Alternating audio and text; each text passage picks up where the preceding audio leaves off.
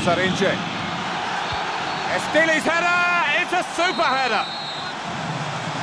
Well, the game, some said, would never take place. Here it is unfolding with real drama. And it's Iran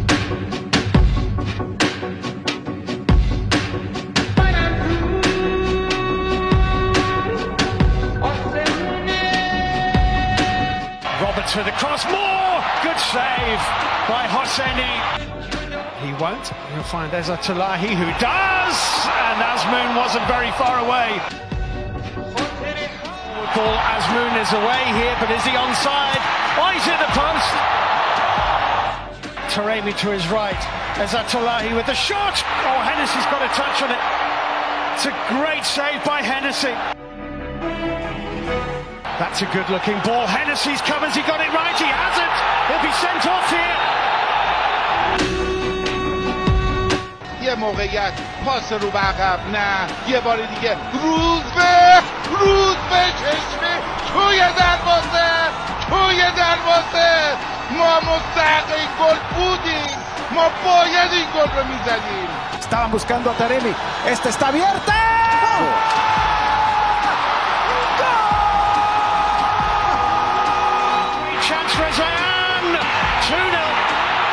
رامین رضاییان میتونه گل بزنه و گل میزنه رامین رضاییان گل دوم ایران گل دوم ایران رامین رضاییان میزنه شماره 23 ایران This is uh, just a win, uh, three points. We did not uh, finish our job. Uh, everything is open in the in the group. What is important it is that we have our goals and dreams in our hands. As I said uh, after the game, this is now not how we start, but how we finish.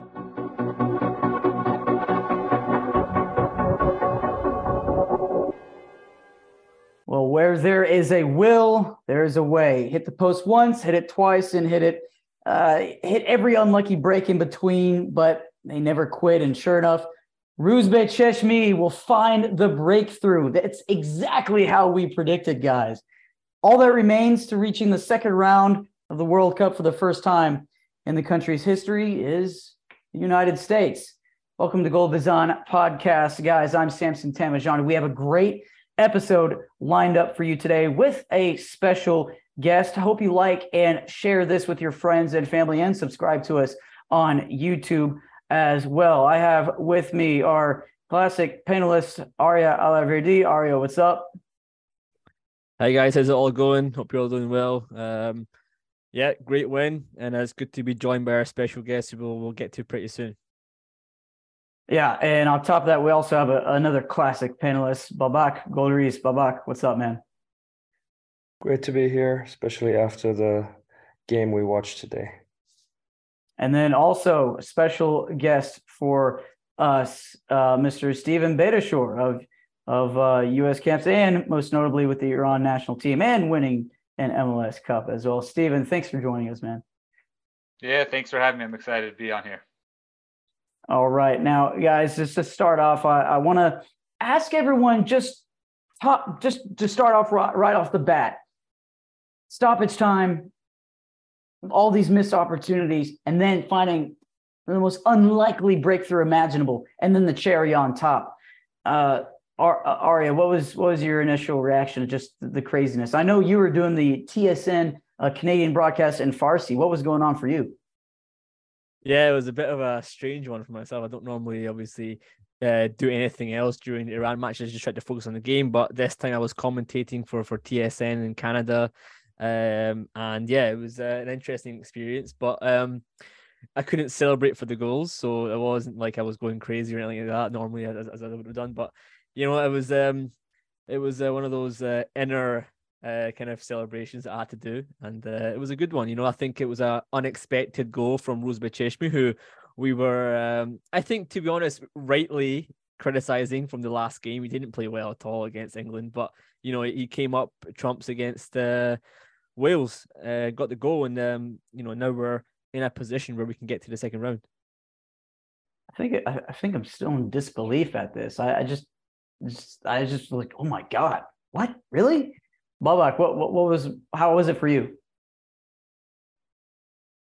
Shock, uh, relief, excitement, all the emotions that you can imagine all at once because it was so unexpected. Uh, I was happy to take the draw probably after 80 minutes.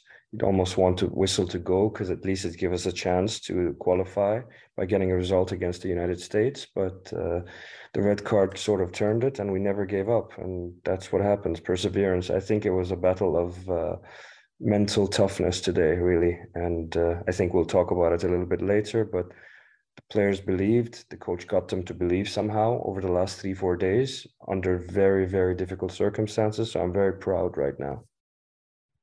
Yeah, uh, I think everyone will agree with you on that, Bob Akin. Uh, Steven, longtime friend of the show, you spent time uh, wearing a, a, a, U.S. national team patch, and then of course Iran. You uh, were on the squad in 2014 in Brazil. Uh, you have a little bit of history with some of these, uh, some of the players, and with uh, Coach uh, Queiroz just what, what was that moment for you watching uh, today? Tell, you can also tell us, you know, uh, where you were at and, and what what what was around you and all that was happening for you.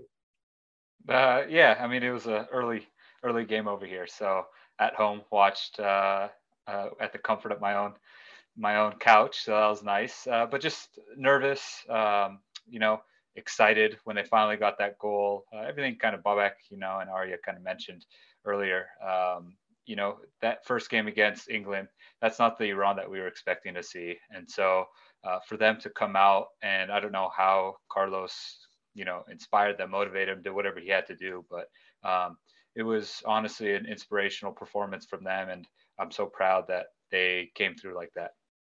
Yeah, you ever been a part of? Uh, I mean, just just witnessing, uh, you know, I mean, maybe in, in the playoffs, MLS, or, or uh, anything or in the World Cup. Have you ever felt something like that firsthand?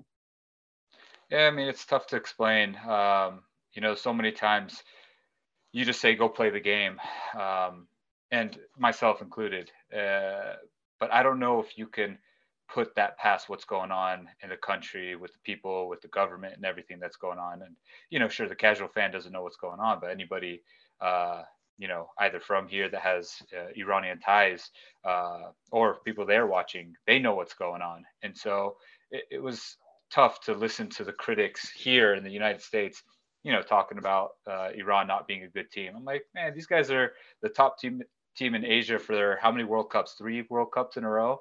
Uh, and that wasn't that wasn't the team that I know. Uh, you could tell that their their mind they couldn't focus on the game, and I don't blame them. It's it's difficult with what's going on in the government and uh, the people, everybody's in their ear telling them what to say, what to do, how to act. How are you supposed to focus on that? Um, and so uh, that was a different team we saw against England. This was the normal team against Wales, and I'm so happy and proud that you know they came through because they dominated that match from start to end. Yeah, on that note, Steven, I want to just uh, ask you if you can briefly remind our listeners, some of whom may be new, uh, what your uh, history is exactly uh, with the U.S. national team, and then converting to the uh, Iran national team, uh, picked up by Carlos Carlos Queiroz. You were you're born and raised in the U.S., correct? Yeah, yeah. For for the people listening, born and raised in the United States in California. you know, grew up, never played for the youth U.S. national team. Uh, and I got called into the full national team when I was, uh, I think, in my third year with the San Jose Earthquakes. Uh, didn't play, so I didn't get cap tied. And then in January of 2013, I got called into January camp again. Um, and that was in my fourth year with the Earthquakes. And unfortunately, I had to pull out of the camp because I needed to get a second surgery on a sports hernia, which uh, I got the previous year, and I just kind of played through it, uh, you know, four or five months with it. And so uh, the timing wasn't great, didn't work out, and I never got cap tied with the U.S. Uh, meanwhile, Iran had been keeping in contact with me and following me since my uh, second, third, and fourth year uh, with earthquakes. And so um, I think when they saw that the U.S. kind of called me up and they were interested, it was kind of a little bit of pressure to speed up the process and get all my paperwork. Uh, and so right after that, I got my first call up um, against Thailand at Azadi Stadium in Iran. Uh, and then, yeah, got called into the World Cup team in 2014 to represent Iran and Brazil. Well, I, am sure that that had a, ton of memories. Uh, I look forward to uh, hearing more of your uh, perspective as we uh, carry on with this episode. Any any follow up questions, Aria or Babak, uh, to what Steven just said? Yeah, uh, just one question, Babak. I'll let you go next. But it, obviously, seeing this game go on today and and having seen the players, you know, the first game they didn't sing the national anthem, the second game they did. You know, there must have been some pressure on them from from the government, from also people outside. What, did you feel any of that when you were playing for the team? What kind of things went on? Is there anything you can give us in terms of how you feel the players might feel being in this situation? Yeah, I mean, obviously every player feels pressure uh, to perform, uh, but this is a different kind of pressure that the players are feeling. You know, this is uh, this is not metaphorically life and death. This is literally life and death for these guys. They have the government in their ears. They have the coaching staff in their ears. They have players in their ears. They have fans in their ears. They have family, parents, cousins, relatives, you name it. Everybody is in their ear telling them how to act, what to do, what to say, how to play. How do you focus like that? And so this game against Wales, I felt like they were a little bit more free. They played, they had energy. Um, and it, it's just it's it's tough as a player to forget about everything because it takes a toll you know especially now with social media um, you know no player is safe from just common fans and their opinions and they could be as polite as they want or they can be as ruthless as they want. So uh, i really feel for those players. It's nothing that i could even say comes close to that type of pressure but um, again I'm, I'm I, I said it again i said it before i'll keep saying it. I'm super proud of the guys and their performance today Steven, I think you were in the squad with three of the current players, Ehsan, Karim, and Alireza Jahanbakhsh when he was very young in 2014. What kind of personalities did you see from them? And do you see do you see Ehsan as a natural leader in that dressing room today? Or is it Karim? Or what's your perspective on their, let's call it, personalities and leadership skills? Yeah, it sounds a little bit quiet, so I don't know how much of a verbal leader he is. He's more of a lead by example. Uh, you know, Azmoun was there when I was there. Um, Karim was there when I was there. Who else? And Jahanbakhsh was there. So there's there's a few players, not too many, and obviously the coaching staff, the coach and medical staff, they all look very similar. At least what I saw on TV. Um, but you know, I don't know who per se uh, had the voice and to get everybody uh, back to the main focus because you know let's be honest uh, carlos didn't have a lot of time to prepare with this group. What he got uh, brought back in september. So it's not a ton of time um, but thankfully the players are familiar with with him with his system his style. Um, but I, again uh, for all the critics out there i heard a lot of people bashing iran uh, on that first game against england. First of all england's a very good team but what was going on on the outside of uh, Iran's mind. That wasn't them. It just wasn't. I'm sorry. You'll never see them play like that again. They they just uh, they were scared, and that's not because they were playing against England. They were scared for their lives. You know, they were they were honestly they don't know what to do. They don't know what to say. You know, they're they're football players. You know, they they've lived this whole life of training and sacrificing, competing to play on the biggest stage, the World Cup. Okay. And now uh, that's being pushed aside. You know, we have some bigger issues. It is bigger issues, but it's tough. How do you do that as a player? How do you just say, forget the game?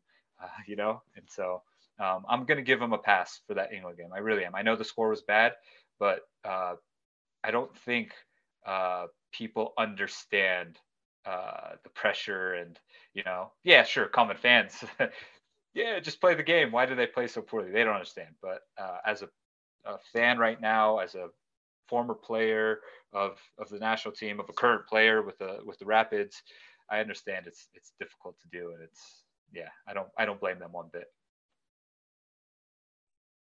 You, you still keeping in touch with any of them, um, uh, Steven, at all? Yeah, I mean, as far as the former players, a few of them, a lot of the past players, you know, uh, the guys around my age, I still keep contact with them. Yeah. All right. Well, yeah, Steve and I appreciate that perspective. I'm sure we won't be the only ones uh, knocking on your door or asking you to talk about uh, this upcoming match with uh, U.S. and Iran. Um, I want to shift into the uh, full match review of the Wales match, uh, guys.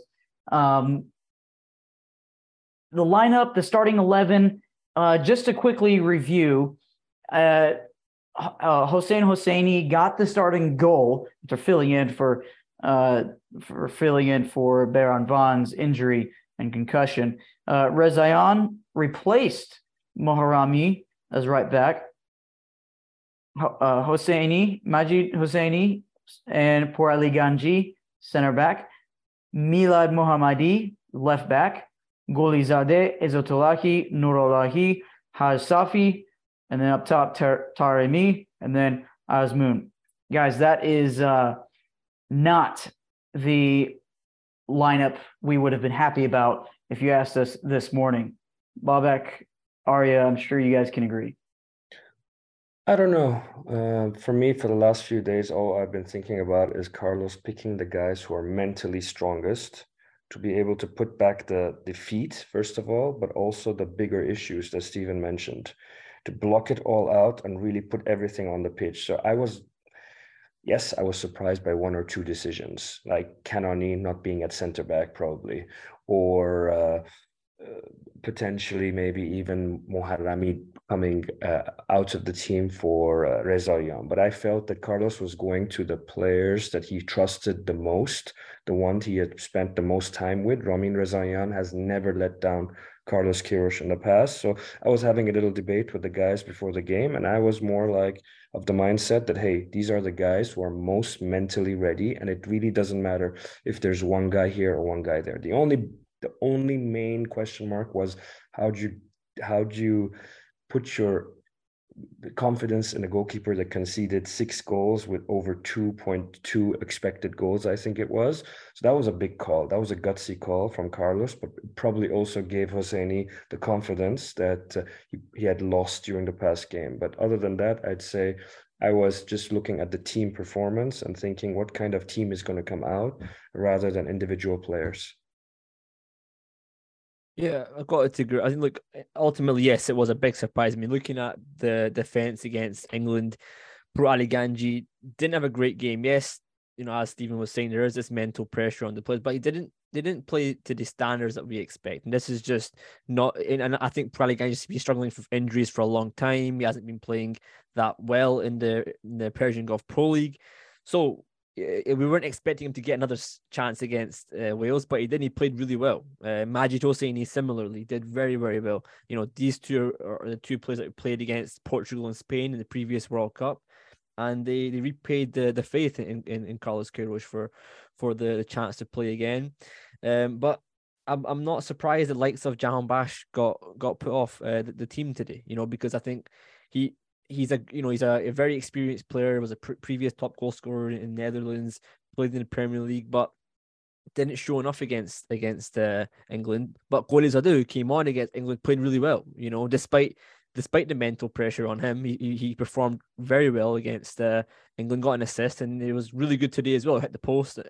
I thought he was a fantastic performer today for for Iran.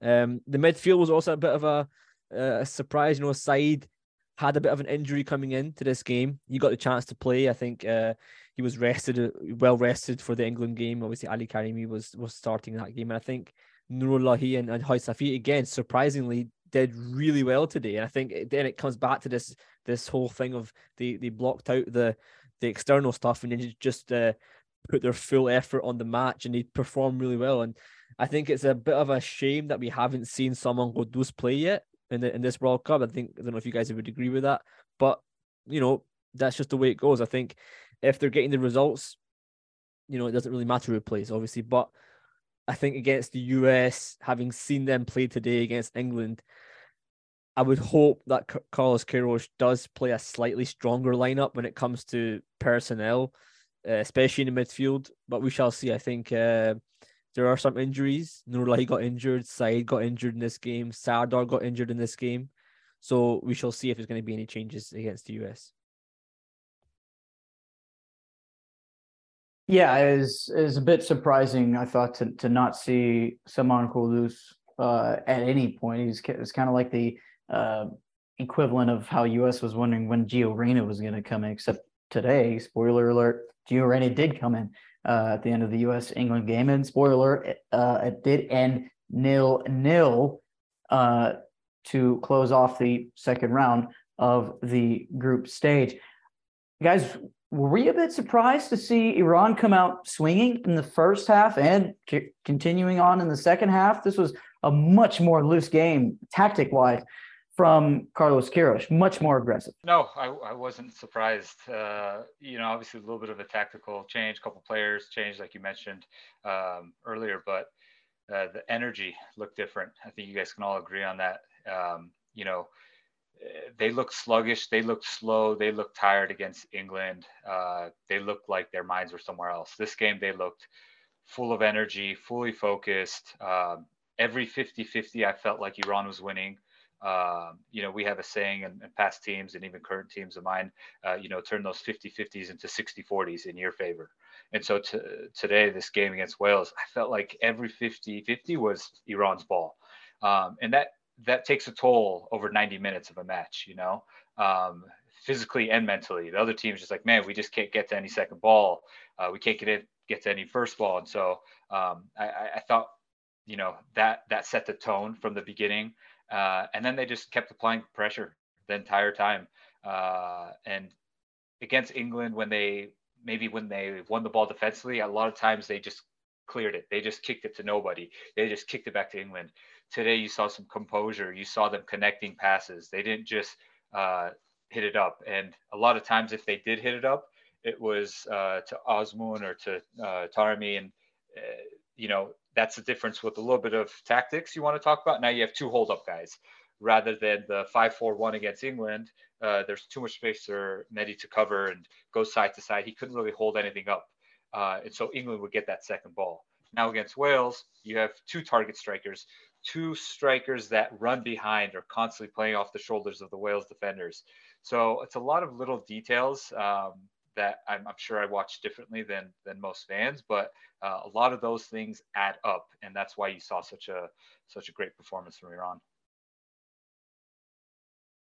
Yeah, I think you know ultimately this this team was very set, well set up to go and be aggressive. You know, they, they weren't going to be on the in the back foot and defending. There were times in the first half that no doubt Wales were attacking. They got a, a couple of chances here and there. Kiefer Moore came close to scoring at some point in the first half, but I think really they didn't really have a lot going forward. Wales. I wasn't really impressed with the Welsh team, to be honest. Gareth Bale did nothing the full game.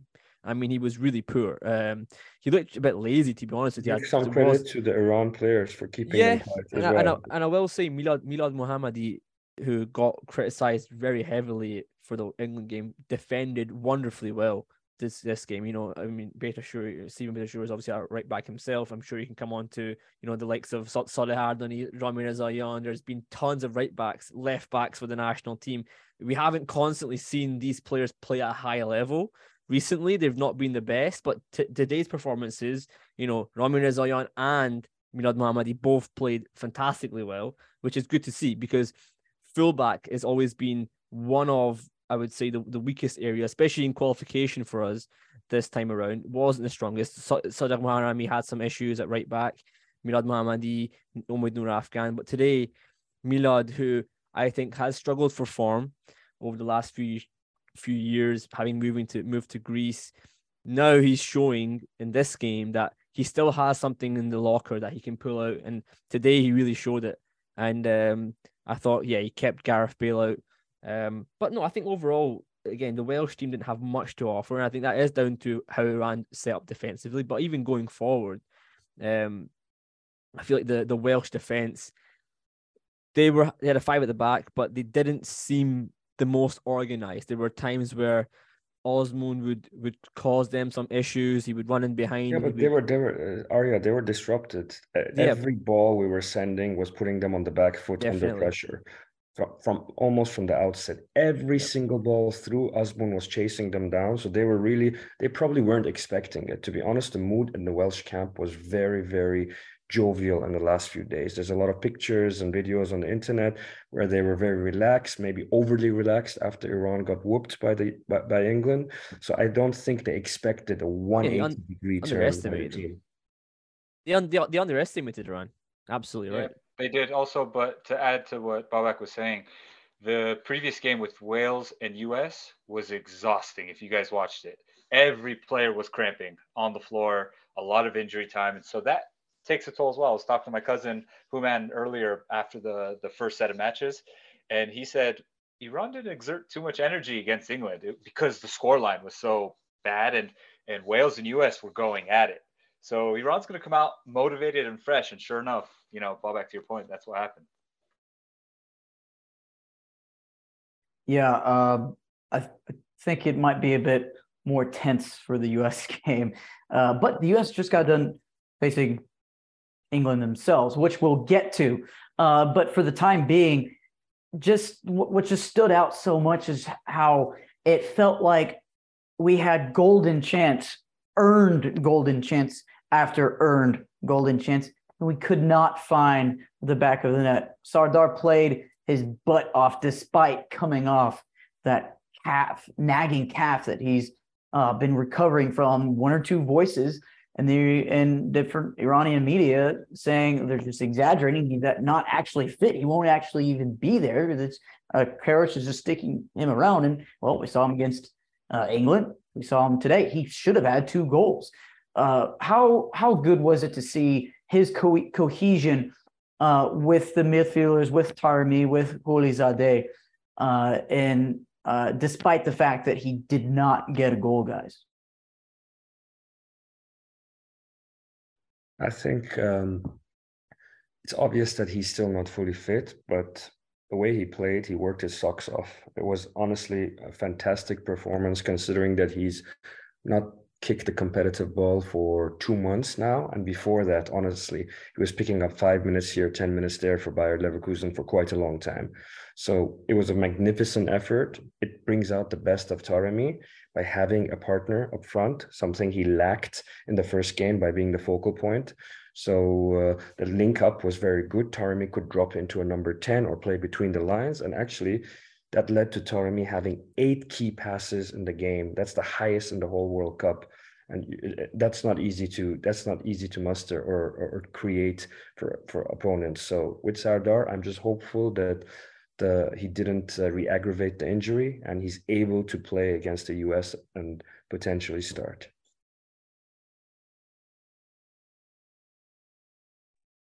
Yeah, yeah, uh, yeah. Arya, go ahead. Yeah, go ahead. Uh, no, um, look, Sardar, he is a very important player for us. He's a striker who is required in any team. You know, he gives you that target man uh, ability. He can hold the ball, but he's also he can run in behind. He can score goals and he can create chances for himself and for his teammates. So he's a very important player. Yes, he's struggling with form at Leverkusen. Yes, he's had injury issues, but despite that, he can cause issues for anybody. So hopefully he's fit for the US game.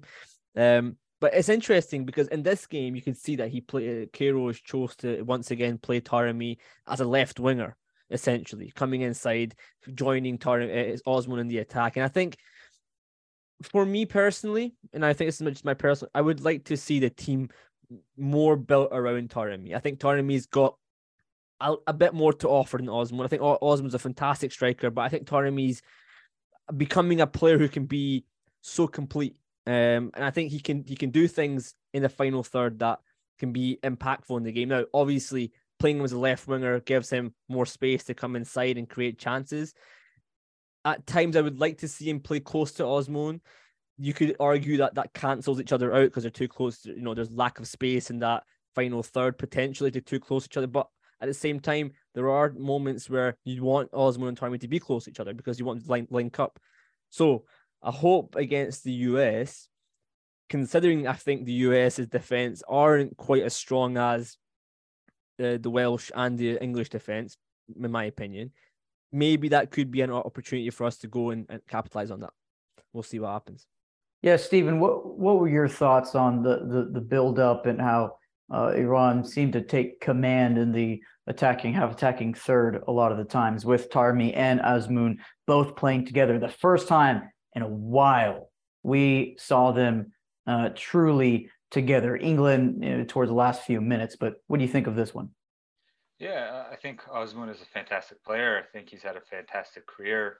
Uh, when I was, uh, you know, with Iran in 2014, I remember uh, scouts for Liverpool were intrigued by Azmoun, and you know he was very young at the time. He still is, you know, fairly young, but uh, you know Babak mentioned it. He hasn't had a lot of time with uh, Bayer Leverkusen right now. He's not fully fit. He did pick up an injury, and um, do I think he could have helped uh, Iran against England?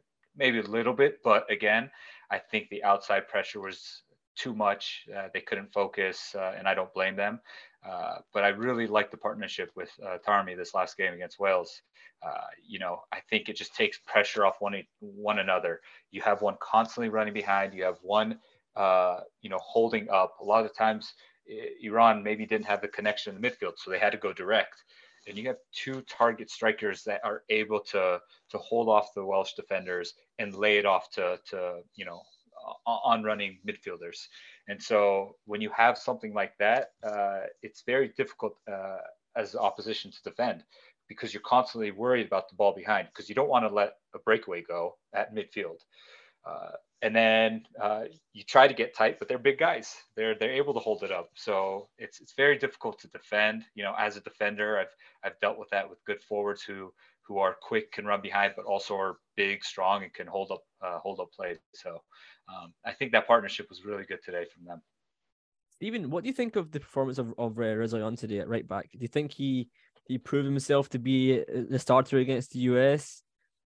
Yeah, it's it's tough with uh, everybody's performance that first game against England. Uh, you can't say one one person played well. Um, you know, uh, I think the guys who came in, they they had energy. Not just the guys who came in, but also the guys who started against England. So when the players around you play well, it, it's a lot easier for you to play well. You know, I don't think you could say one player on Iran today played poorly. I honestly don't. Uh, even the substitutes who came on, uh, I think uh, Gholizadeh was fantastic. A lot of energy. I know uh, Jahanbakhsh came off from last game, and uh, you know Gholizadeh came in, and you know the first goal he scored was offsides, but uh, his energy, the defensive pressure, the the offensive pressure he put on Wales every time, just dribbling at them and and backing them up, and the runs behind. I, I just I thought it was great, and uh, you know, uh, Ramin's just consistent runs forward. I think that also puts pressure on Wales. Uh, you know, I, I think maybe the fullbacks uh, might be a little bit more reserved against the U.S. because of the circumstances. You know, a tie could be good enough. Um, I think this game they just went all out. They had to win. They had to prove a point, and they did that.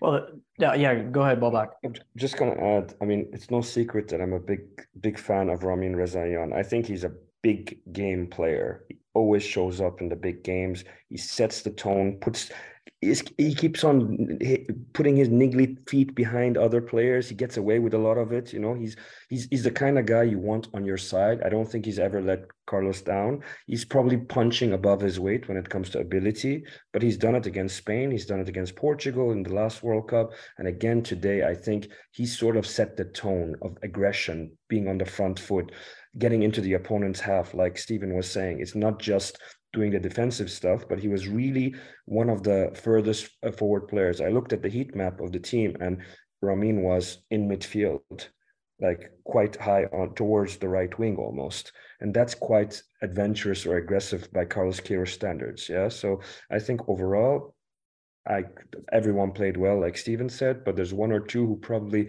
just about stood out, and there's no chance that Carlos is going to drop Ramin after that performance. Yeah, I want to move on real, real uh, quickly to uh, the substitute play because uh, we saw Roozbeh Cheshmi come in. I gotta be honest, I was shaking my head when he came in. Like, really? The last we couldn't get some fine minutes for Saman. He, I mean, the guy plays against some of these Welsh players. He plays against some of the English players. Uh, instead, we saw Ali Karimi come in for uh, uh, Ezatolahi, Roozbeh Cheshmi coming in for Nourollahi when he got some cramps, got tired.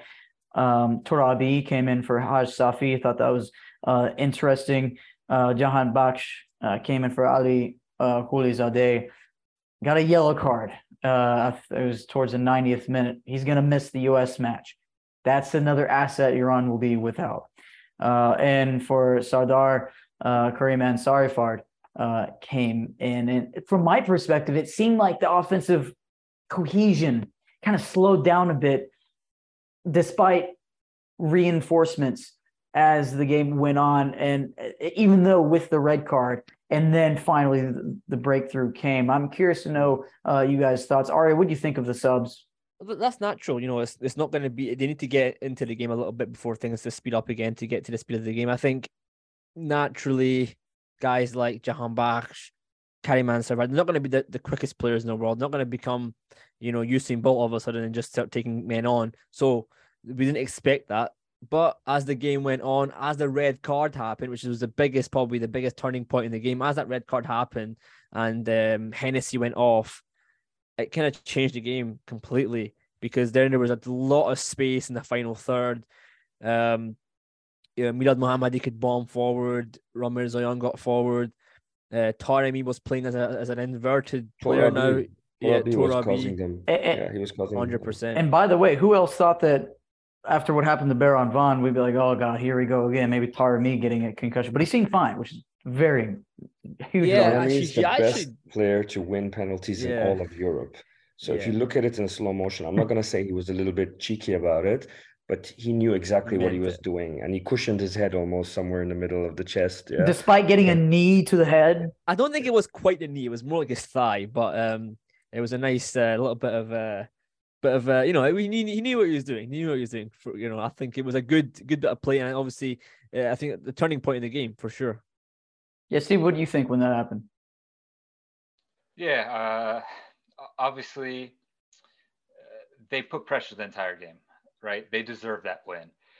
I actually think the mistake was on Wales when that happened because they continued to play kind of the same, uh, and then it just opened up way too much. Uh, Yeah, you know, absolutely. a couple times Wales had those attacks, and I'm looking, I'm like, man, they got four or five people up in the attack. There's only four or five people back, and the whole midfield was just empty. And so it was a little back and forth. Uh, there were moments where Wales actually had a chance to to sniff one out, but if they didn't, and they didn't, Iran came flying through with you know almost an even break from half field, just go at it. And uh, the, the goal was just. It, they deserved the goal. But um, I, I think honestly the mistake came from Wales and not being content. You know what? We're a man down now. Iran has been the better team for 85 minutes.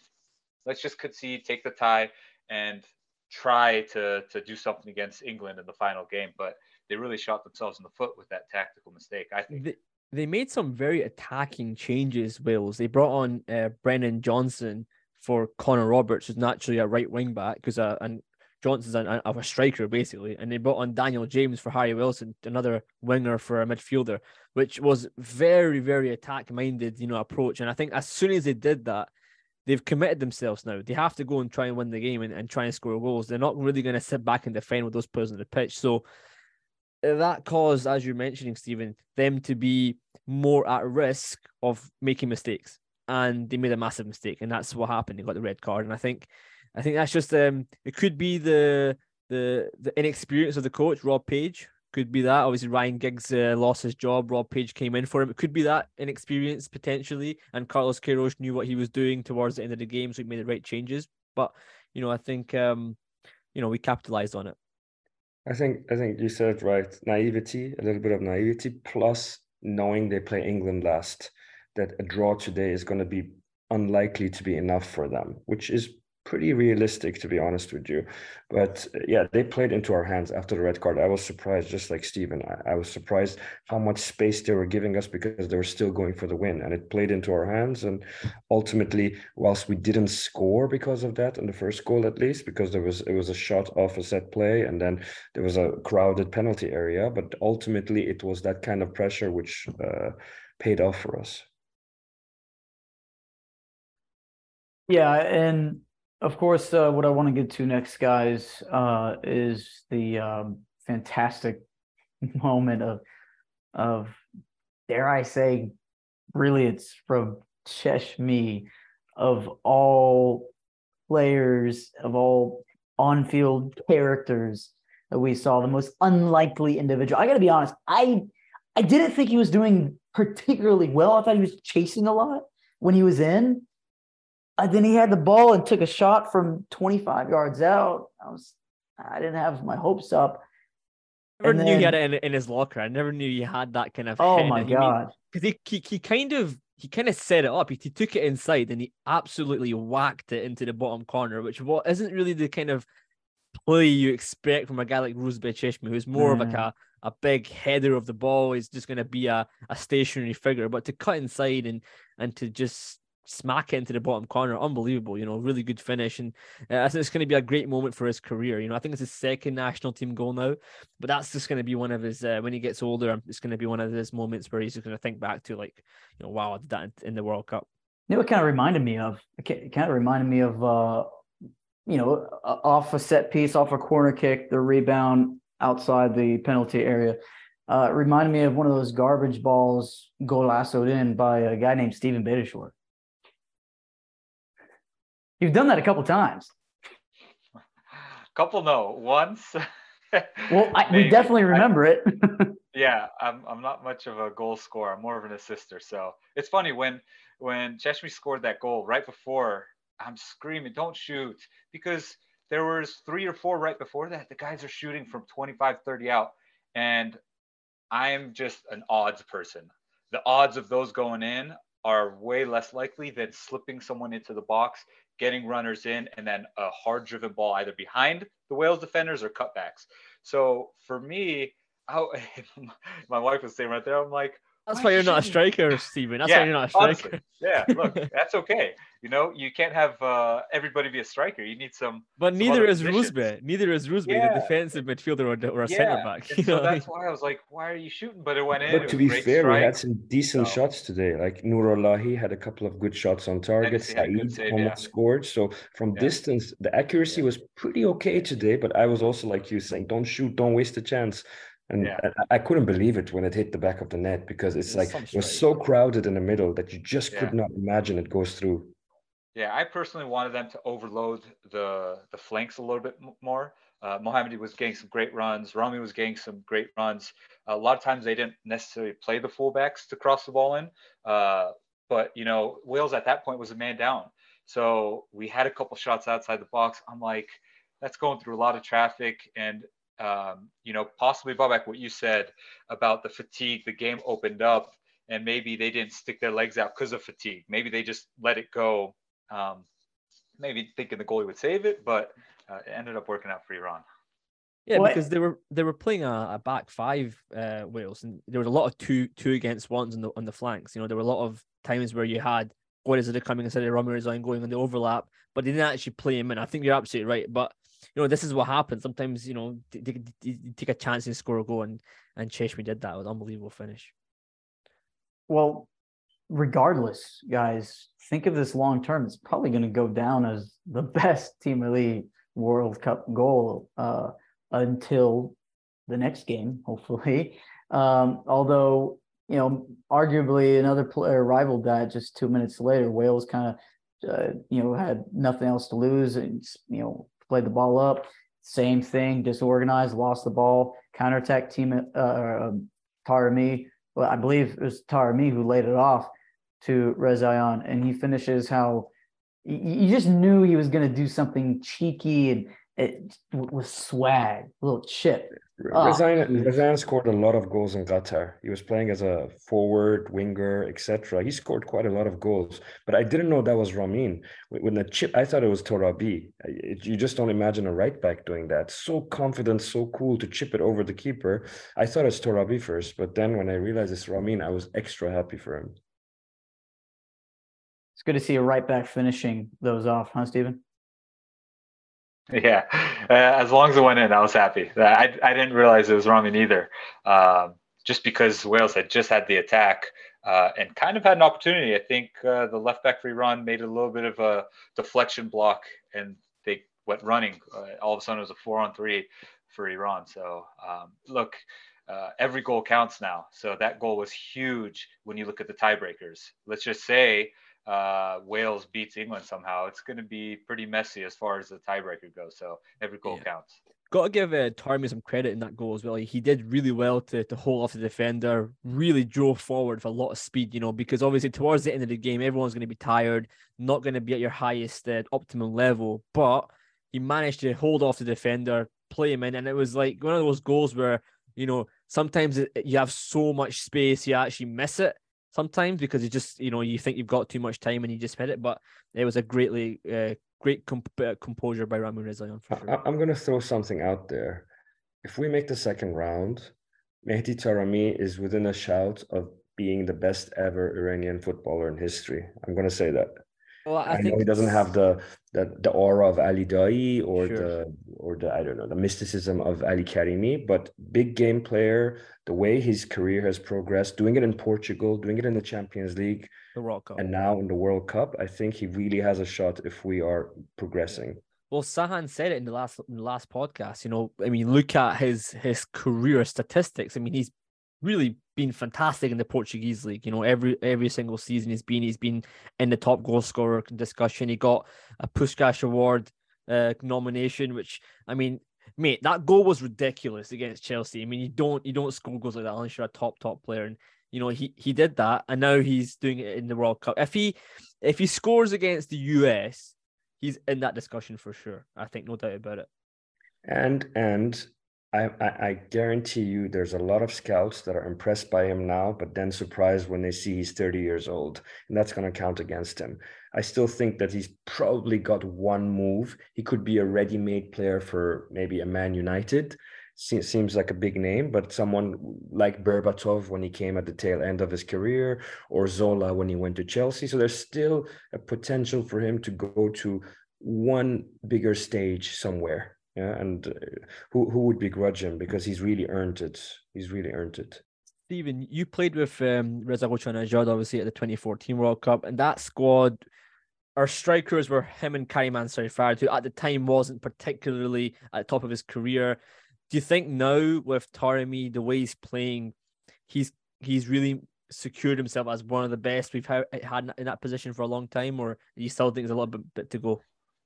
Uh, no, I definitely think he he is. Uh, he's played on the biggest stages. He's played for Porto. He scored some unbelievable Champions League goals. He's now scored in World Cup games. Uh, you know, I think maybe he was a little unselfish today. Some of the chances. I, I don't know who mentioned it, Arya or Babak, about the chances he's created. Uh, you know, a little unselfish for a striker, but he makes the right choices you know? It's not just about him. He he does what he's asked. And uh, you know that that layoff for that second goal it was a great decision. Uh, he had two players wide open. I don't know who the other player was. Uh might have been Jahan Jahanbakhsh but uh but yeah he, he's he's a fantastic player. I think Azmoun is also a fantastic player who doesn't get enough uh, uh, credit. I think he's criticized a little too much by fans but uh he's he's another player that you know I think uh, Iran is very fortunate to have such quality within those two.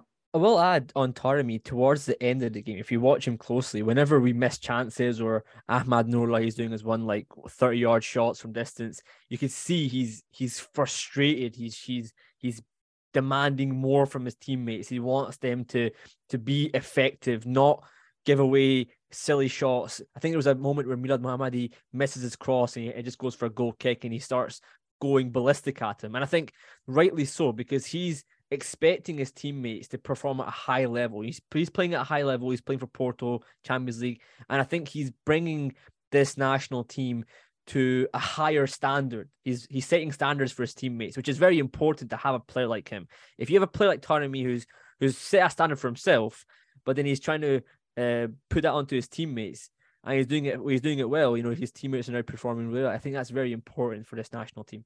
There's a reason Carlos had him sitting next to him at the press conference before the biggest game in our history. I think he chose Mehdi Taremi to sit next to him to field those tough questions. Yeah, he's, he's really grown into a quiet leader into that in that team, leading by example, leading by words, whatever you want to say. You're absolutely right. His body language, his uh, like Steven said, the choices he makes. He makes the right choices on the pitch almost every time, except when he has a rush of blood and gets red, silly red cards here and there. Guys, I, I want to ask uh, as well. Um, I, am not sure if y'all saw this, but uh, Ramin uh, spoke to the media afterwards, gave a message in English uh, to the Iranian fans in public. Uh, we're going to play that right here. I'm here to say this goal was a gift for my people in Iran, especially who are suffering. And I want to share one thing with my, with my people. And I want to know one thing, everyone in the world, I want to know one thing about my people in Iran. They are best. They are so good. They are so kind. They are so intelligent. They are so good, good into everything. And we are here to do what we can just for them, as we can make them even a little bit happy. This is what we want to do it, and we are here together to make them happy. And, and they should know one thing: everyone, everyone has loved. Okay, we love them. Thank you. That was a great thing to see, especially after having the pretty much the game of his life. I, I think it was very important for him because um, you know, he he actually put a post on Instagram. He said, I think in, in Farsi along the lines of like, I didn't know to cry or or to celebrate during that that goal celebration. And I think he Ramirez is always a bit of an emotional guy anyway, but I think he he brings a level of of how do I innocence. say it?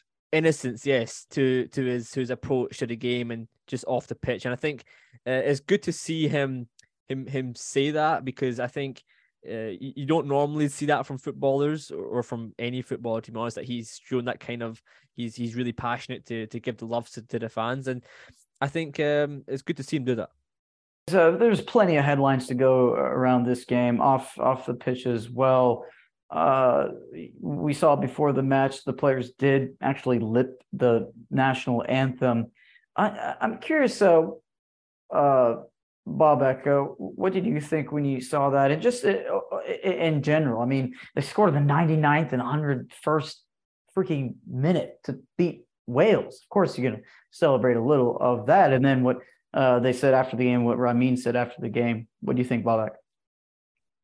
It's emotions.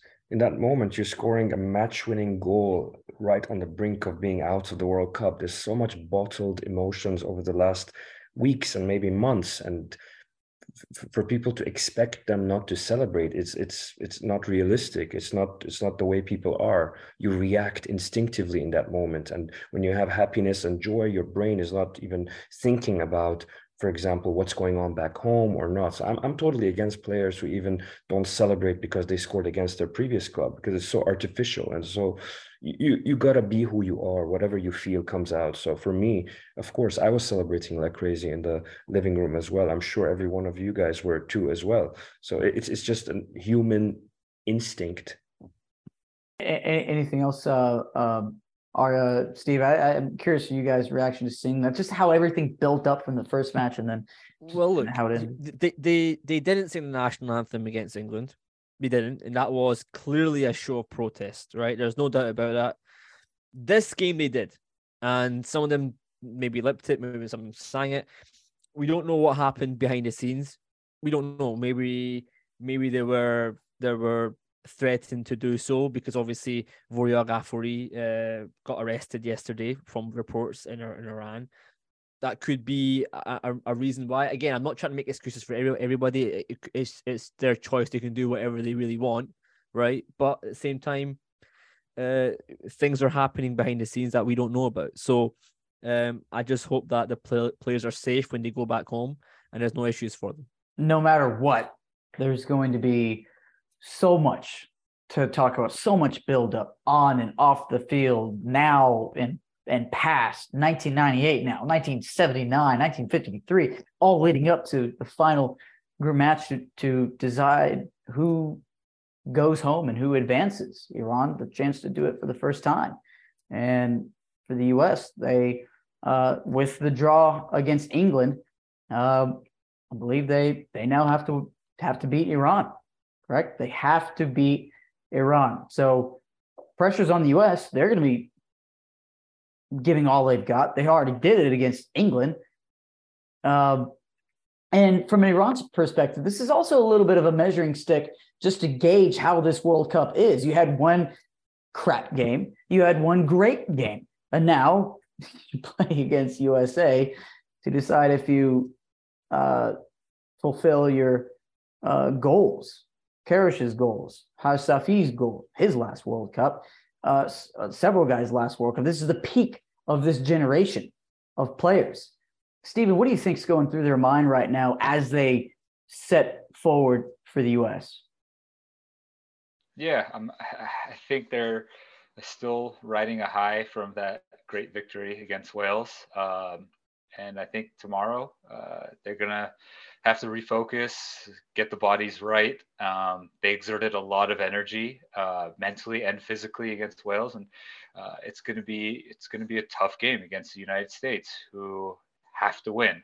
Uh, and so it'll be interesting to see if they kind of sit back or do they press all over the field like they did against Wales because it worked. Um, you know, I think if you watch back the Wales US game, uh, US played very well in the first half, and then they sat back in the second half once they had that goal, and then Wales looked better in the second half. So it's going to be a, lot of tactics for the coaches. It's going to be a fun game to watch. Uh, it's going to be intriguing, exciting for everybody, uh, both sides. So looking forward to it. Yeah, just some details uh, on that, guys, just so we all know. It'll be at 10 p.m. local time on November 29th, 7 p.m. in the UK, 2 p.m. Eastern Standard Time or Daylight Time, whatever it is, and 11 a.m. Uh, Pacific Time, and then 12 if you're in Denver Mountain Time, uh, like Steven, or maybe you're back in California. uh, 12, 12 for me. Yeah, uh, yeah, and one o'clock for Central Standard Time. Uh, before we pr- proceed with that, uh, we had we had an interview with ex U.S. men's national team player Heath Pearce. Want to take a listen right here. Joined by my good friend Heath Pearce of the In Soccer We Trust podcast and a former U.S. men's national team player. Heath, how you doing? I'm doing all right. Thanks for having me. It's nice to be uh, be on the other end and look forward to this conversation. Uh, Heath, obviously USA played against England, uh, a very uh, kind of cagey game where both teams, uh, you know, didn't really do much. I think England USA had better chances. They had, you know, they really outperformed England. What do you think of the game as a whole? Yeah, I thought it was a, a sort of a, a, coming of age moment for this young American squad. Obviously, we've seen flashes of them. We know the quality of the individual player. We've because we see them playing at the clubs that they're playing, a different type of player than we've ever had in our player pool. But to see them come out against England, obviously, first ten minutes, I thought they're okay, and then there was this sort of ten to twenty minute period 10th to 20th minute period where I thought they're a little nervous. They're looking, they're arriving late. England had a, had a few looks um, at the goal. And then from there, they kind of just woke up and, and had this uh, overwhelming belief that they can compete with England, who are obviously not just the group favorite, but one of the favorites to win the entire tournament. And I think that was a moment similar to, to, to Iran, I think, in their second game, where we just saw a different side of them. We saw something, and now our, our, our curiosity is: is this the new normal? Right? Is this the new level that they're capable of playing at, or is this the the the cliche of on their day they can compete with anyone, and that's what we want to see. But there were some tactical changes. Obviously, went with almost the same team. Uh, only one change between the first game and the second game. Uh, but played some tactical differences, playing more with two strikers up top, a little bit more of a hybrid system, which I think worked really well. Now, when I think about um, the U.S. having to play against uh, Iran in that situation, I'm, I'm I'm curious to sort of see the way Iran comes out, knowing that they have been known to sit back but a lot of their chances and a lot of their uh, balls won that created goal scoring opportunities were one higher up the field, forcing turnovers higher up the pitch. And so we've seen that they can counter in a, in a few different areas. So it's going to be interesting to see how the U.S. and, and Iran match up in that match. Yeah, you mentioned the one change in this in this game. It was Haji Wright who came in um, for Sargent. How do you think he got on, and do you think he's going to be the, the number nine going forward because the, the, the, all the things that we said before the, the World Cup where the USA don't have a number nine, they don't have a striker. Do you think he's he's brought that role into into his own? Well, I think he was solid in a lot of ways of being active, but I still think we're struggling at the number nine spot. I think a lot of fans now, after seeing uh, Timothy Weah sort of play as a hybrid next to him as as a second striker, uh, give us hope that maybe they they roll out Timothy Weah as the high uh, striker in this one that allows us to get a Brendan Aaronson on the field or a, a Gio Reyna and really go with more of an attacking lineup, knowing that Timothy Weah over the last two games has shown his ability to get in behind the back line, his willingness to make those darting diagonal runs that typical of a striker, although more often than not, it's it's started from wider areas. So I think that's where I would like to see it. I think a lot of us would like to see that as a lineup because Josh Sargent hasn't really worked out. Haji Wright, I think, was okay, but again, hasn't really provided. We need somebody who's capable of scoring a goal on their own. Uh, and neither of them, I think, have proven it so far, though I do think they've put in solid shifts. Um, I, am I'm, I'm hoping we get a, a, Timothy Weah up top because of his pace, his technical ability, and just his natural ability to make really good runs along that back line. Yeah, let, us rewind a little bit. Obviously, uh, you guys played against Wales. Uh, that game, I think the, the, first half, it was definitely all, all the US. Wales got back into it in the second half. Um, you saw the Iran against England game where we lost six two. Um, what do you make of that? You know, obviously we've beaten, we've just beaten uh, Wales two to zero. Um, what do you make of that uh, for going into the next game against Iran? Yeah, it's tough to say. You know, I think weirdly, when you look at the first half, as you mentioned, for uh, against Wales, the U.S. were really good. Second half, they made Wales made some tactical changes, made a big substitution, bringing a big body up top that I thought occupied the center backs, started to allow the attacking players to come up underneath and create some danger for the U.S. But really, the goals came from from a gift from from Walker Zimmerman making that mistake to give the penalty.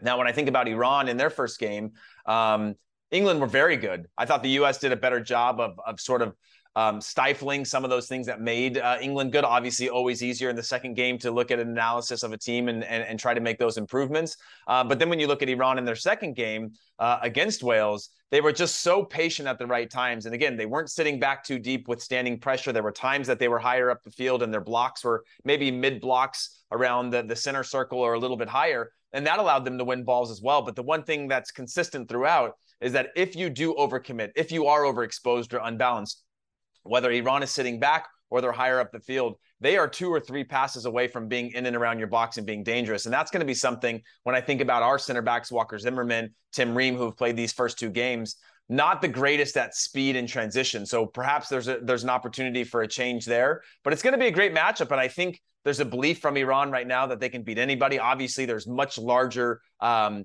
things at play for this Iranian side in terms of their inspiration, in terms of uh, things going on back home. We heard some of those those speeches taking place. I grew up uh, in California with with hundreds of Iranians as well that I've spoken to around this, and this you can feel this newfound belief, not just because they got the result, but the way in which they got the result. And for the U.S., Yes, they got a point only against uh, England. Yes, uh, they've given up four points that I think were, were, were winnable points, or they should be on six points right now in a perfect world. They were there, that were there for the taking. Both teams have this new belief going into this round that they want this matchup, right? They want to go into this matchup thinking if we can win this game, we will go through. Obviously, Iran has different circumstances in the way that they can advance, but uh, but the U.S. side uh, liking their chances against Iran in this one to be able to go into the knockout rounds again, you're playing against um, Iran, USA, Iran, big game.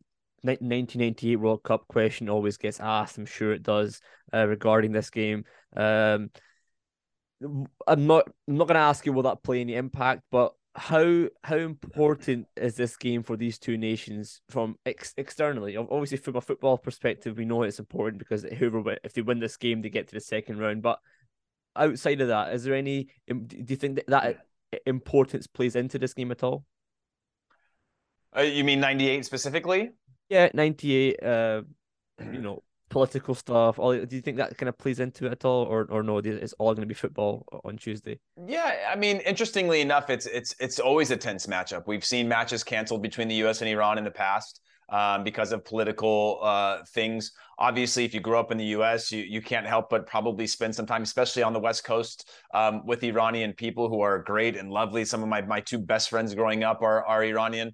Um, but there is always that that little bit of that that uh, pride of of of home that goes on with that. So I think there will be some. I don't. I don't want to say elevated tensions. I think if anything, uh, previous tensions don't tie to now, right? We're talking about Iran and, and the human rights issues uh, uh, for women um, and and and equality amongst people, and I think that's a universal um, belief that's happening. And maybe universal belief isn't isn't isn't the, the, the, truth, but at least in, in my circles, I think we we all align with the way that the Iranian people feel and the way that they're they're trying to push the nation forward and and and grow um, and be more pro- progressive for the future, just in terms of simple simple rights and and so I think if anything, that that brings a bond. uh, to these two national teams, and and and less so about the the the past that may have been more politically uh, politically driven or, or more tension. I think if anything, this is a uniter in terms of how I know those players are feeling and how our U.S. men's national team is feeling at the moment as well.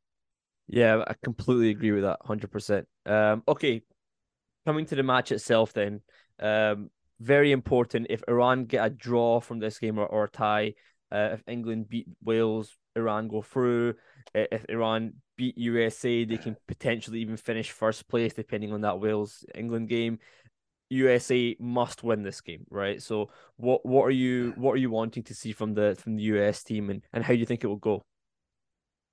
Yeah, it's a great question. Obviously, we saw two different sides, and for a long time, we've yet to see the U.S. put together a complete performance. I thought this was the closest thing to it against England, but obviously, when you look back at it, you say, yeah, is it was the result a little bit easier because they knew that Iran had won earlier in the day, so it was always going to come down to the final match. Could they play more free? Were there some circumstances at play that made that game uh, play out differently? And then on top of that, we look at it as a great result, but it still left two points on the table there. So when I think about this final game, I'm hoping they bring that same mentality, that fearlessness that we saw from those players, that unity that we've seen them building over the last couple of months, and then that individual performances. Obviously, you want to see that all come together in a culmination uh, in a game that's going to have high stakes and and and high pressure. So I think the U.S. will be prepared.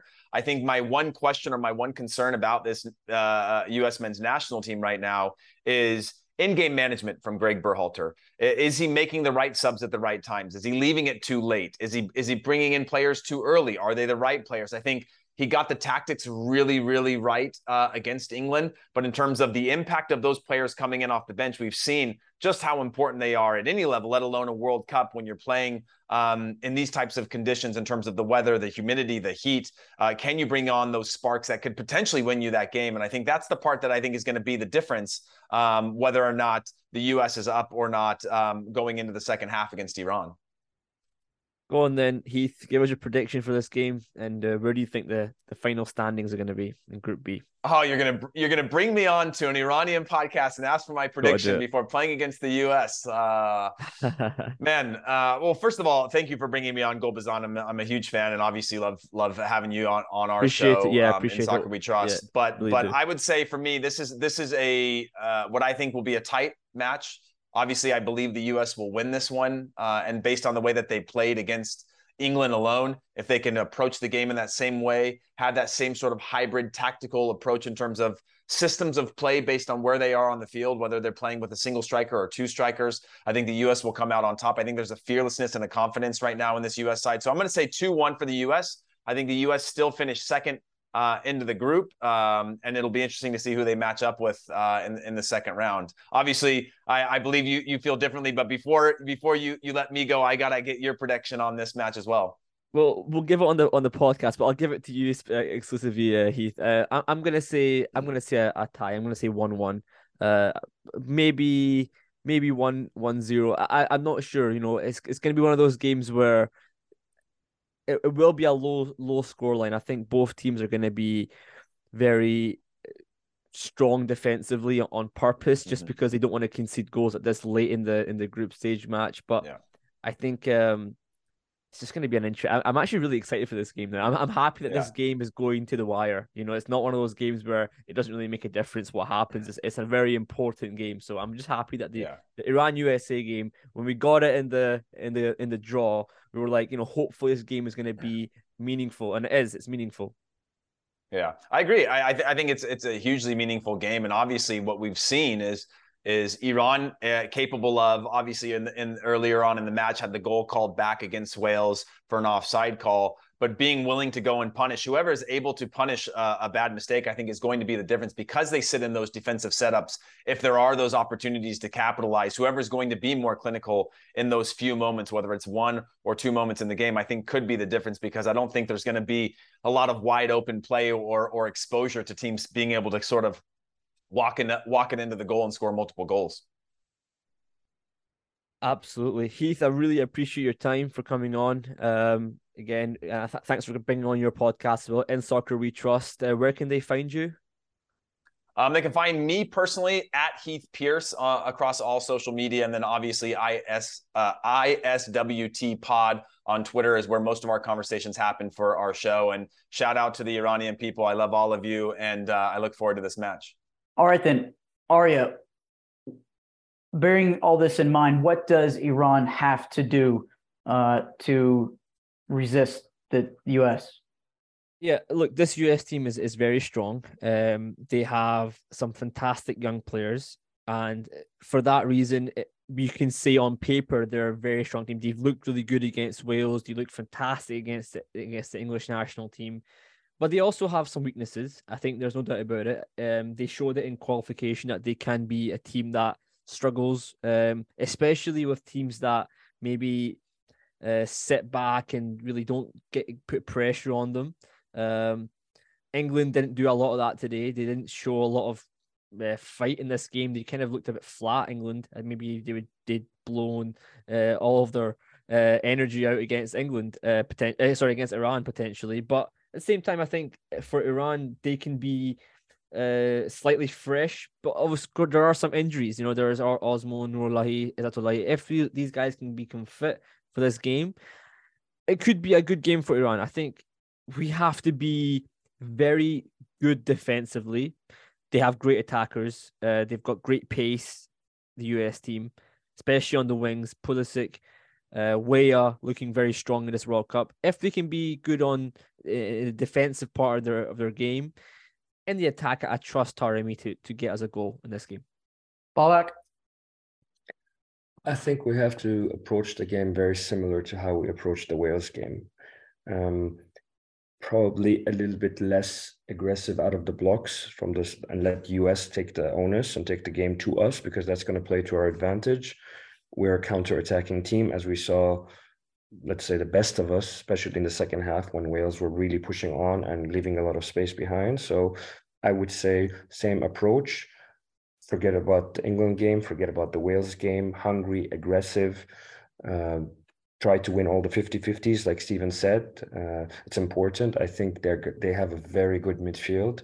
McKennie, Adams, and Musah That's a very good midfield. So we might need to beef up that area a little bit if we want to go head to head or toe to toe with them.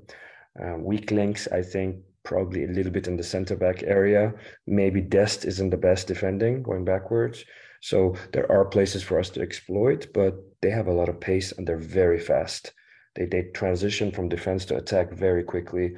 Uh, probably a little bit like England, not today, but England the way they played against us. So we have to be like like Arya said on our best defensive behavior. Yeah, Stephen, you played against some of these U.S. players. You've seen them up close and personal, and you also have seen Greg Berhalter. Uh, what do you know of this team? Yeah, obviously I'm more familiar with the U.S. team. Uh, born and raised, living here. a lot of the players I played with, against, um, and so it's you know if you watch the, the, past eight to ten games for the U.S., they've struggled to attack. Uh, a lot of zero-zero games. Um, uh, some critics would say kind of boring games. They don't uh, attack as much as the fans would like. Um, and so now the pressure is on the U.S. because they have to win. Um, you know, I, I'm more curious to see how Iran comes out because right now a draw, barring some crazy result with Wales and England, and they're in.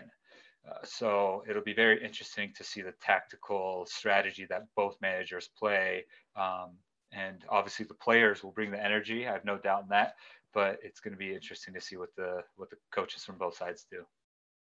Stephen, a question for you. Um, you said they were playing a little bit reserved within themselves or maybe boring, but during the World Cup, especially against England and even in bits and pieces against Wales, they're really much, very much aggressively attacking. Maybe without the finishing product, you, you feel like there's a central striker probably missing, but they're really taking the game to the opponent. So is this a little bit different to the last seven, eight, nine, ten games? Are they really rising to the occasion or it's more or less the same? I think it's more or less the same. If you look at the last few games, um, you know, I think you mentioned it, Babak. Their midfield three is their strongest uh, three or strongest part of their team. There's no doubt. Uh, you know, even their de- their defenders, their goalkeeper, are very strong. I think the attack is actually where a lot of the fans, the critics, uh, you know, kind of critiqued and said, uh, "We need more. Who's going to be the number nine for for the U.S.?" Uh, obviously, Pulisic is unbelievable player, but he's also had uh, struggles with Chelsea and, getting minutes, uh, very similar to Azmoun with uh, Bayer Leverkusen, where you know he's not game fit. He's fit, he's healthy, but he's not game fit. And there's a difference when you're constantly playing 90 minutes, uh, and compared to if you just come in here and there. Uh, it's it's tough. It's tough to perform at such a high level. so it, we'll see. You know, against Wales, they look good in that first half, the, the U.S., but they got the goal and then they sat back. And uh, Wales looked like the better team. It was it was a tale of two halves in that match. Uh, England almost looked a little reserved today against the U.S. I think uh, U.S. had more chances. They played better, but it's not like they dominated. I don't think England dominated either. It was a bit back and forth. Iran and Wales, I think everybody can agree, Iran dominated for 90 plus minutes. Uh, so I'm very intrigued to see the the tactical strategies that both managers play uh, in a game that Iran needs to tie and U.S. has to win, um, and if that will play in each other's favor. So we'll see. Well, here's the thing, and I I think you brought it up really well there. The midfield is very good. USA Yunus Musah is a guy who I really like watching play. He's a fantastic player, and I think probably one of the the weakest links of our midfield is our our lack of speed in the middle. Uh, Vahid Amiri has not played a game yet in the World Cup. Um, he's a little bit older now. He's not going to be that guy who he was in 2018. Uh, Ahmad Nourollahi just got an injury, so we'll see if he's going to be available. So we are lacking a little bit of speed in the middle.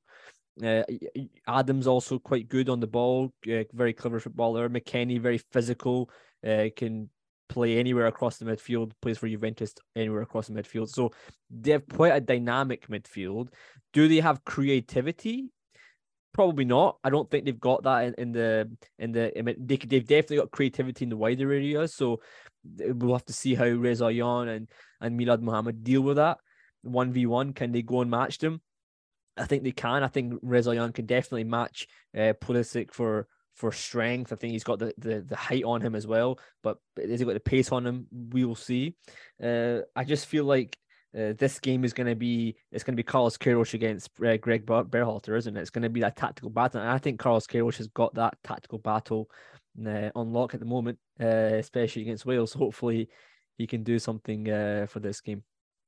Well, our oh, I was going to say, I totally agree. It's going to be a battle between the coaches, and usually I back Carlos. And where he falls, where, where he falls short is that even if he's better than the other coach, the other team has superior players. Like for example, with England, like they punish you off any mistake.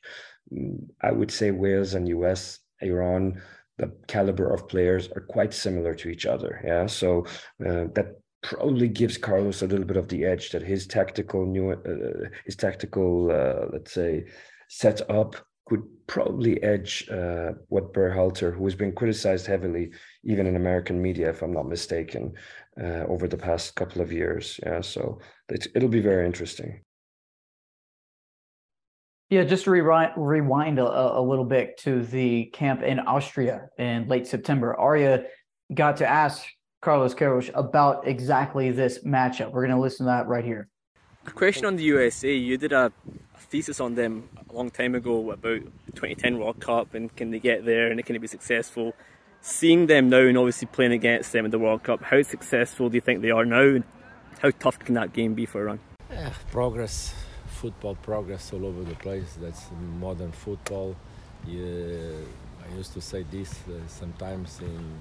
Um, video uh, technologies, you can feel and uh, touch the progress of human beings very easy because uh, it's, it's clear.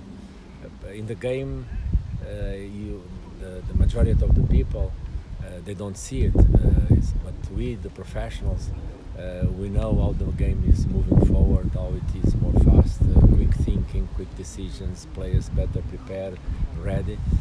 That and this happens with all countries in the world, including uh, the States. Europe, it is a clear example of that. They are year after year taking off, uh, comparing continents. Now they have this nations uh, competition. They compete between each other, and they are, uh, of course, growing up more fast and more uh, accurate comparing with other other countries and our continents in the in the world. But um, this World World Championship it's something different because uh, for me it's a couple of them uh, in my belt, uh, not only as uh, as coach but also as FIFA member, working World Cups. But what we're gonna face in this World Cup is completely new. A short period of uh, uh, resting periods during the games. Um, one competition play in November, which is completely different comparing with other World Cups. We have players in Europe that they come with 15, 18 games in the legs. The other World Cups they have 65, 70 uh, games in the legs. So let's see what happens. Because, but for sure, something different will happen in this uh, this uh, World. Before we move on to lineups, uh, I, I, I, want your take on this, Stephen. The matchup between Queiroz and Berhalter. You got to know Berhalter a little bit. I'm pretty sure you played against him when he was coaching the MLS. Is that right? Yeah, we've had our fair share of battles, except uh, especially when I was with Toronto FC, and he was obviously the coach of Columbus Crew at the time. So um, yeah, we've we've had our fair share of battles, and I I know his system, his style. He likes to play pretty well. What, what's your guess on how that's going to go? He likes to attack. I, you know, I think this suits him uh, because this was the flaw of the Columbus uh, Columbus crew when he was there that they just attacked. They weren't good at holding leads or defending. Um, and he was very good during the regular season, but then the playoffs, he'd always falter because you have to defend in the playoffs. Um, you know, the the year we won the championship with Toronto FC, everyone talks about our attack, but we had one of the best defenses in the entire league. You know, we went into Columbus missing Jozy Altidore and Sebastian Giovinco, two of the best uh, players in the entire league, um, and we got a shutout, zero zero. So now we came back to Toronto FC, and I, I think we got a shutout that game as well. Uh, this is where he, I think, Greg falters is uh, having to defend. So now he has to win against Iran, which goes in his favor a little bit more. But vice versa, this is going to be a, a, beautiful chess match between uh, Carlos and Greg, just because I think Carlos likes to defend more. Um, and so now they can hit the U.S. on the counterattack, which suits them. Uh, it's it's going to be a fun game to watch. I think they're, I think the coaches are going to be nervous. I don't think the players are going to be nervous. I think the the first and second game got that out of their uh, out of their system. So um, it'll it's, be a very intriguing battle. It's also great how, and I'm not trying to be a bit optimistic here for the podcast. I'm not really that optimistic in general, but England drew today. So if England do lose against Wales, we could still finish first place. You know, there is that all right, chance. All right. you know what I mean? So listen, Jeez. guys. You know, Babak, come on, man. I know, I know you're that guy. Let's not get on. carried away. Give now. us your, give us your, come on, give us your optimism, man. Come on, you never know.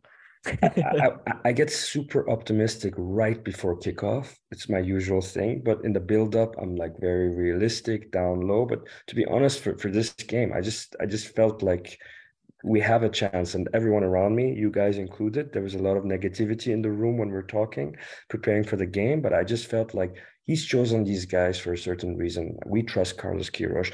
i've never really seen carlos Queiroz screw up two games in a row throughout his whole time with us. We've had some mess ups but he always bounced back immediately. And that that was what gave me a little bit of belief that he's worked something out somehow some magic. And it, it, it's people don't know half the stuff that's going on in the camp or, or, around the team. And it's a monumental mental effort for these players and coach to turn things around 180 degrees. It's unbelievable. I, I don't think many of us expected it when we want to be honest with ourselves. So i totally respect it. And like Stephen said it's inspirational and one of the greatest sporting comebacks if the stories are ever out in the open. People will realize what kind of effort these guys really put to turn this around from the England game. Well, on, on that note, Babak, what is your projected lineup of the Group B winning Iran team going into the third match? What's the lineup? We haven't even talked about Hossein Hosseini. He was hardly tested, but he made the save when it counted. Let's not forget about that. He do was we solid. Keep, do we keep him in goal? What, what, what's our lineup? Um, I th- just a word on Hosseini. I think he was solid. Not only did he save what he had to save, he had good reflexes, but he came out aggressively on crosses two or three times. He came almost to the be, beyond the penalty spot. Yeah, and that that takes a lot. And he got got the ball. He's not as tall as some of the attackers like Kiefer Moore, so very impressive. But if you're if if Alireza Beiranvand is one hundred percent mentally and physically and psychologically fit, I would put him in. That's just just the way it goes. If there is any risk or any, I don't know, issue with him, then you would have to say that hey, stick with Hosseini after on the back of this this uh, performance. Of course, Beiranvand will have to wear a face mask. So how will he react when he's going into the 50-50 challenges to get the ball, etc. So these are big decisions for the coach. In terms of lineup, I think no one has ever predicted a Carlos Queiroz lineup ever in the eight years he's been there. So I'm not going to try to be the first.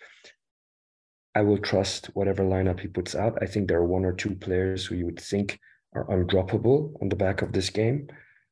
Taremi, Azmoun if he's fit, maybe Ramin Rezaeian. There's a few players there you can pick, the center backs maybe, but I think there will still be some one or two surprises. He's he's not been afraid to use the squad throughout the World Cup. So yeah. I, I don't think that Saman Ghoddos gets a start in this World Cup. Unfortunately, I just don't think he'll get it. Um, not not that he's not a good player. I think he's a top player. I just don't know if Queiroz trusts him.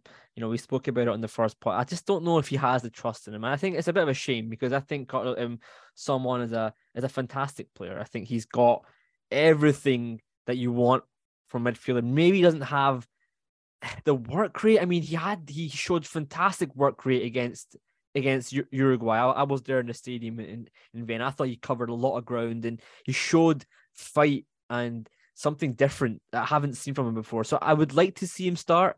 I don't I don't see enough from Ahmad Nourollahi to suggest that he should play all three games in this World Cup, but you know, but he, there is no one else like Nourollahi. Exactly. Today he had a good, he had a good game. We don't a have a hard-working midfielder who who can yeah. be a box to box. So I think there was a point he cleared the ball from the corner yes. and he chased the goalkeeper down. Yep.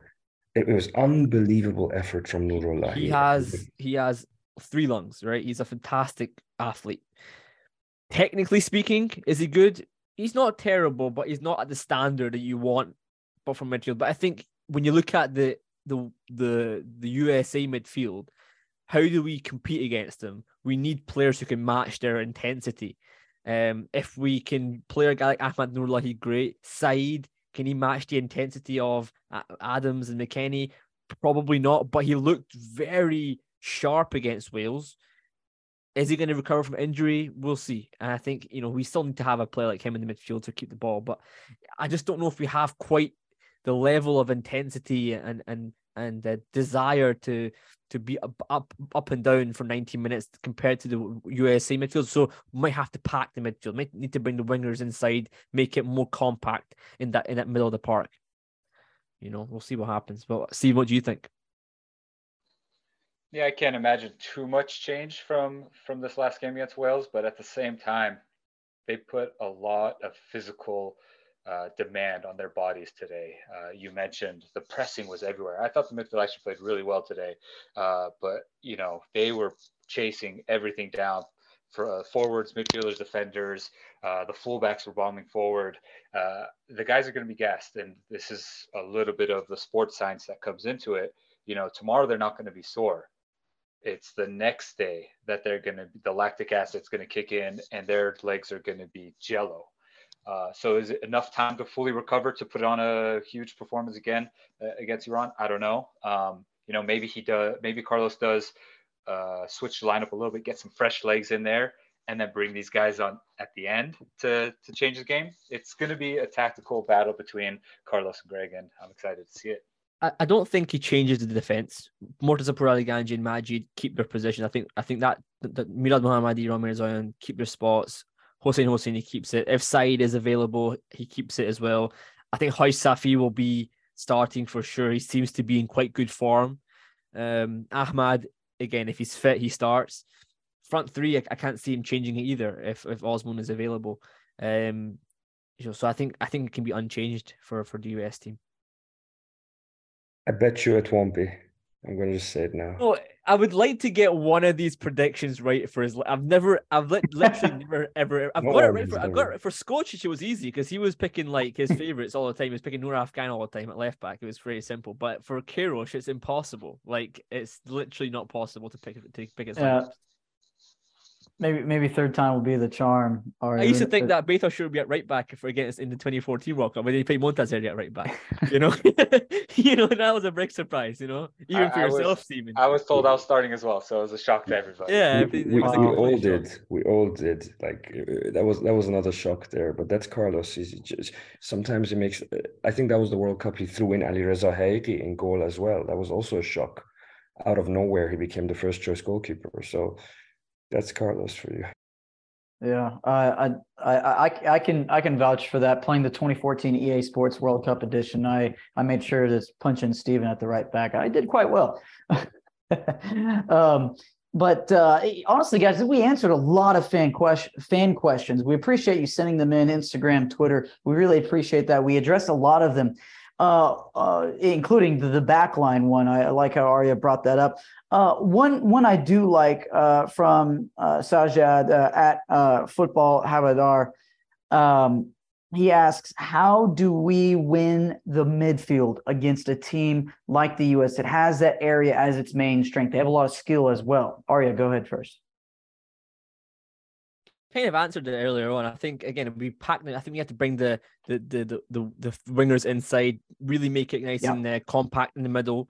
Um, you know, it's it's not going to be easy. You, you can't you can't give them a lot of space, but you can't also defend for ninety minutes. You have to try and and give them something to, to, to think about at some point during the game. You can't always defend for ninety minutes. So I think even against Spain and Argentina and Portugal, we still attacked at some points during the game. You have to do that. So um, I think there will be times where our our midfield will be breached, uh, no doubt about it, because they've got a lot of speed. It's just uh, not getting into these uh, silly um, duels where you're you're making overcommitted tackles. You're you're being sensible. You're you're standing your ground, and uh, you know I think ultimately our players are clever enough not to do that, but you know the emotions of the game can get to them sometimes maybe they make uh, silly tackles i think just need to be you know uh, stationary uh, when you need to be and uh, make committing runs when it need to be just not nothing too silly in there i think it'll be fine Babak, do you have anything to add to that one? No, I think I think Arya covered all the points there quite well. So Right. Um, moving on real quick, guys. A good question from uh, Daryush uh, on Twitter. If uh, Azmoun is not fit to play, I'm not sure we know right now uh, whether it was no big deal or not. But if he's not on the field, do we keep having Karim in uh, Ansarifard instead? Uh, maybe Ghoddos finally comes in. What other tactics can we use if we don't have the asset of Azmoun? I think you have two options you just mentioned right there. Karim would give you the most like for like change. It keeps things the same, more or less. And Taremi can play to his strengths. The alternative is playing someone like Saman, especially with Jahanbakhsh out, who would give you probably an extra body in midfield, but maybe a little bit of a number 10 role behind Taremi. That can also be interesting. I think Skocic, if I'm not mistaken, might have tried that a couple of times. Uh, so I'm pretty good with both both options, to be honest with you. also you know the option of Aid in there as well potentially coming in uh I'm not good with that option though. No, Steven, I'm I'm curious what you think. You know, because obviously you're a defender, and you know we we do want a draw in this game at the very least. Why do you want to set up this team? Yeah, uh, you know, I, I think um, Azmoun is okay. I think it was just cramps. Um, and so my curiosity goes to the tactical battle with the flanks, actually, with Timothy Weah and Pulisic for the U.S. against um, Ramin and Mohammadi. I I don't think they're gonna go forward as much. At least, if I'm a coach, I'm telling them not to. Um, but both like to go forward. Both of their personalities are to attack. Uh, you know, Babak mentioned earlier. I think Rami played forward and midfielder um, for his club team for so many games, uh, and so now you're putting a lot of pressure on those guys to defend. Uh, the midfield, you tactically change it? You know, first game, Iran went with a 5 4 1. Maybe this game they go a 4 2 3 1 and kind of congest that midfield. You have two holding mids. That might suit them a little better. They can also uh, split out to the right side, to the left side to help the fullbacks to double down on the wingers. So it's going to be a tactical bat- battle. Uh, there's a million different things you can guess. We're not the coach, so we're not going to we're not going to say what they should do, what they shouldn't. Uh, you know, they're going to think of everything, and it's just going to be a game that you you can't take your eyes away from it.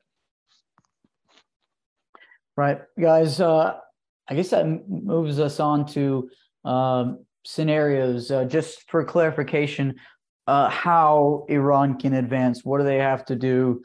Now, uh, we already touched on it. Um, technically, Iran could win the group if England loses.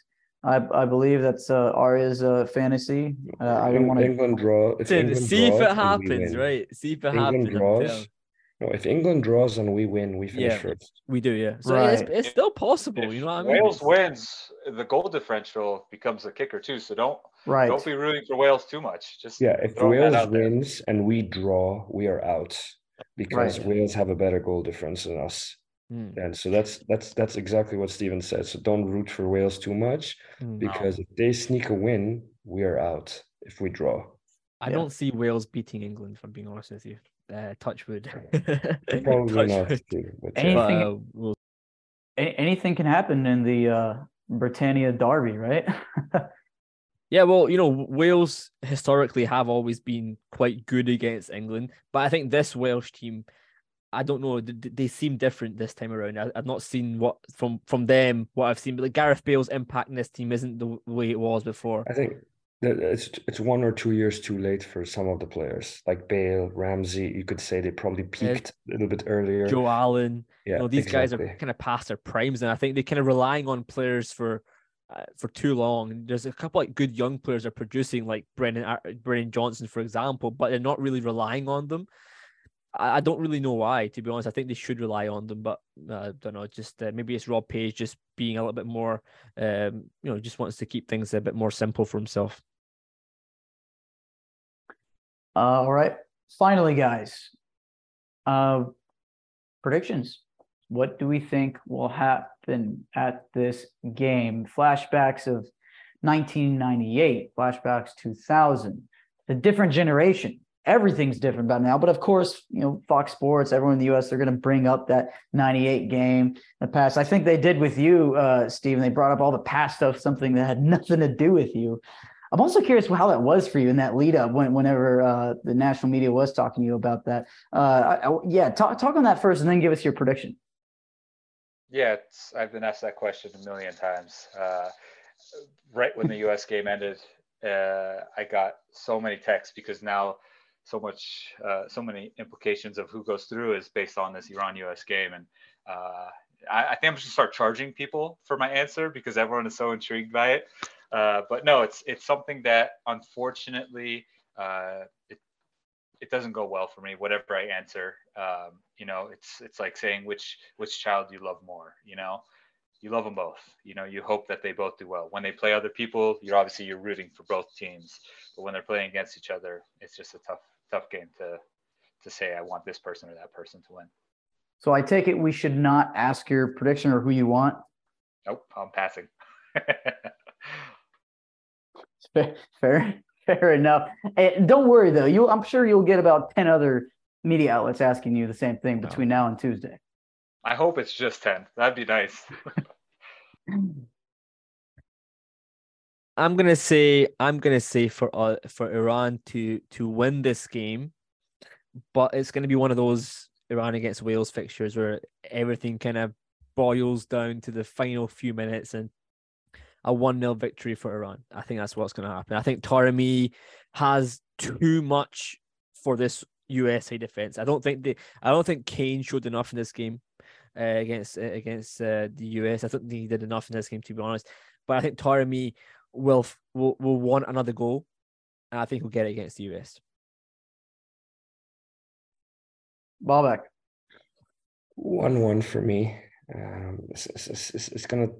It's, let's okay. We know we're a good team, but beating teams back to back in the World Cup, we've never done that before. So we're in uncharted territory. Yeah. So um, even beating a European team, this was the first time we'd ever done it at the World Cup. So uh, players will be aware of that, and maybe the glass ceiling is breaking. But I still find it tough to see us winning two in a row. So I'm pretty happy if we get the draw because I think England will probably do the job. One one, I would say. I want to ask you before we go off, just last question, right? If we advance to the next round, what does that mean for Carlos Queiroz as a coach? You know, this is going to be a historical moment for the national team of Iran. Getting Statue. In, Statue. What does that mean for him? You know, because obviously he's had some difficulties. You know, he went to Egypt, didn't get to the World Cup, didn't win the AFCON. He went to Colombia, had a tough time there. But this is going to be a monumental moment. What do you think it's going to mean for him as a coach? Babak? Maybe one of the highlights, maybe one of the highlights, if not the highlight of his career. He'll probably think or say it's the highlight of his career. I think he will go down as the greatest Iranian coach of all time. He probably is already, but this would cement it. And I think this will be the greatest Iranian team of all time. It'll cement these guys' statuses as legends of the game. So that's that's on on let's call it on a bigger picture. That's how I see it. It's pretty good thought, something we dreamed about for a long time, but never really thought it was all that realistic until now. Steven, uh, do you share that same sentiment? Yeah, 100%. I think uh, Carlos is an unbelievable coach. Uh, he has respect from so many people, all the players, the the federation, the, the fans.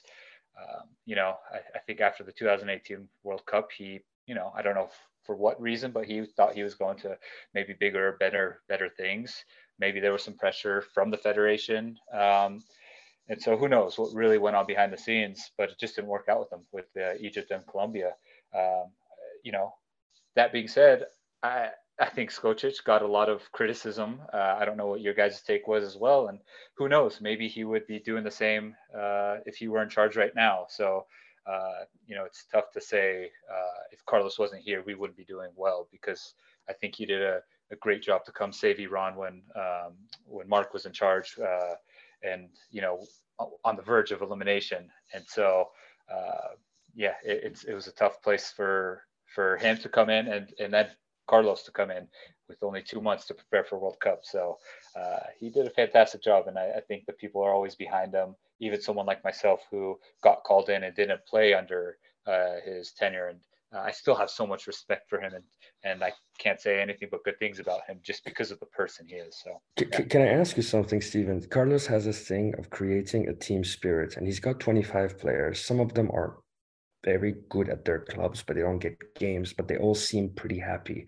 What is the secret of him getting someone like you in, probably giving you a big build up, getting nationality, paperwork, blah, blah, blah, World Cup? You don't get games and you still say such things about him. So, what's the secret? Yeah, uh, obviously, I think tactically he's a genius. He is his resume. He's played for or coached for some of the biggest teams in the world. Uh, but then he's a player person. Uh, you guys, I'm sure, have heard that uh, before. He communicates with these players. You know, before the before the first game in 2014 at the World Cup, he he came to my hotel room and talked to me because he knew that I knew I was supposed to start or was going to start, but I wasn't um, you know, Pejman ended up starting at right back, who's traditionally a center back, and and he talked to me. And so for him to do that, it's little things like that. Um, it means a lot to players because let's face it, uh, we're we're all competitive as players. We all want to play. We're disappointed when we don't play, um, and so for for a coach to do that, uh, it speaks volumes of that uh, coach as a person, and so that's why I always speak so highly of Carlos. Is that quite a rare trait then from a coach to come and actually have a one-to-one talk and give you a reason, a reason why he's not playing you? Is that a, rare thing in your career? Yeah, yeah, it is. It is rare. Um, but the players appreciate it. And, uh, you know, on, on a club level, it goes uh, spoken about like, oh, that coach is great to play for, that coach is great, or that coach is terrible to play for. You know, guys speak um, on the club level more so than maybe national team level. uh, because national team level there are politics involved. You know, I understand that as well, and so sometimes coaches' hands are tied, or you know, sometimes the federation or whoever says, you know what, you have to play this person or you can't play that person. So uh, when you have a coach come speak to you personally, they don't have to do that. Who said that they have to come explain themselves? You know, they they have uh, a million decisions that they have to make. So who are who are you to expect that this coach needs to explain himself? So the fact that he does that, the fact that he gets everybody united, everybody fighting for the same common goal, um, again, it speaks volumes of him as a coach and as a person. Yeah, and for a lot of uh, U.S. fans who will be tuning into this, I know there'll be quite a few. I just want to go on record that yes, we had Steven Beitashour on. Yes, he was in a U.S. camp and he was with uh, Iran in the 2014 World Cup. No, he did not say he's rooting for Iran. I just want to make that clear, just in case anyone wants to give any unnecessary crap. That's just or the other. Uh, don't just say yeah, one or the other. Yes, be not careful rooting. Yes. This is not rooting. He's not, and he is yeah, yeah. He's Let me, that statement right there will get me in a lot of trouble if I said it. Start so again. You want to retake that one, Samson? Wanna, no, no, he's, he's, okay. He's okay. I just wanted to clarify. Yeah, no, but but no, but but Steven, we really do appreciate you coming on. This has been a fantastic conversation. It I hope it really enlightens people ahead of Tuesday's match because I, mean, everyone's going to be watching. Yeah, and I want to uh, say a big thank you, yeah. Steven. I really appreciate your time for coming on. Thank you, Steven, for your time.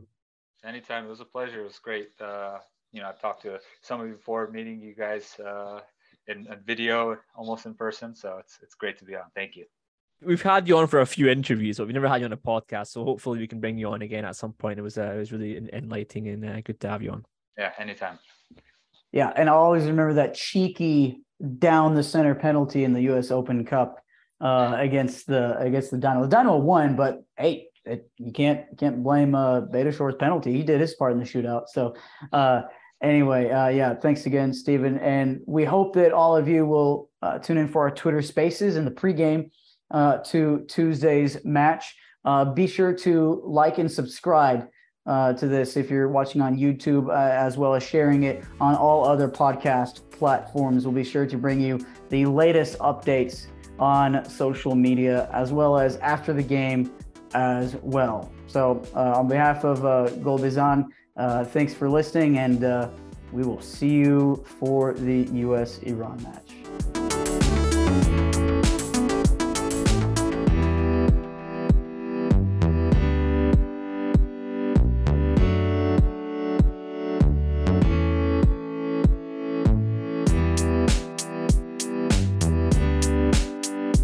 Everybody. This is Heath Pierce, former U.S. men's national team player, and you are listening to Goal Bizan, the podcast.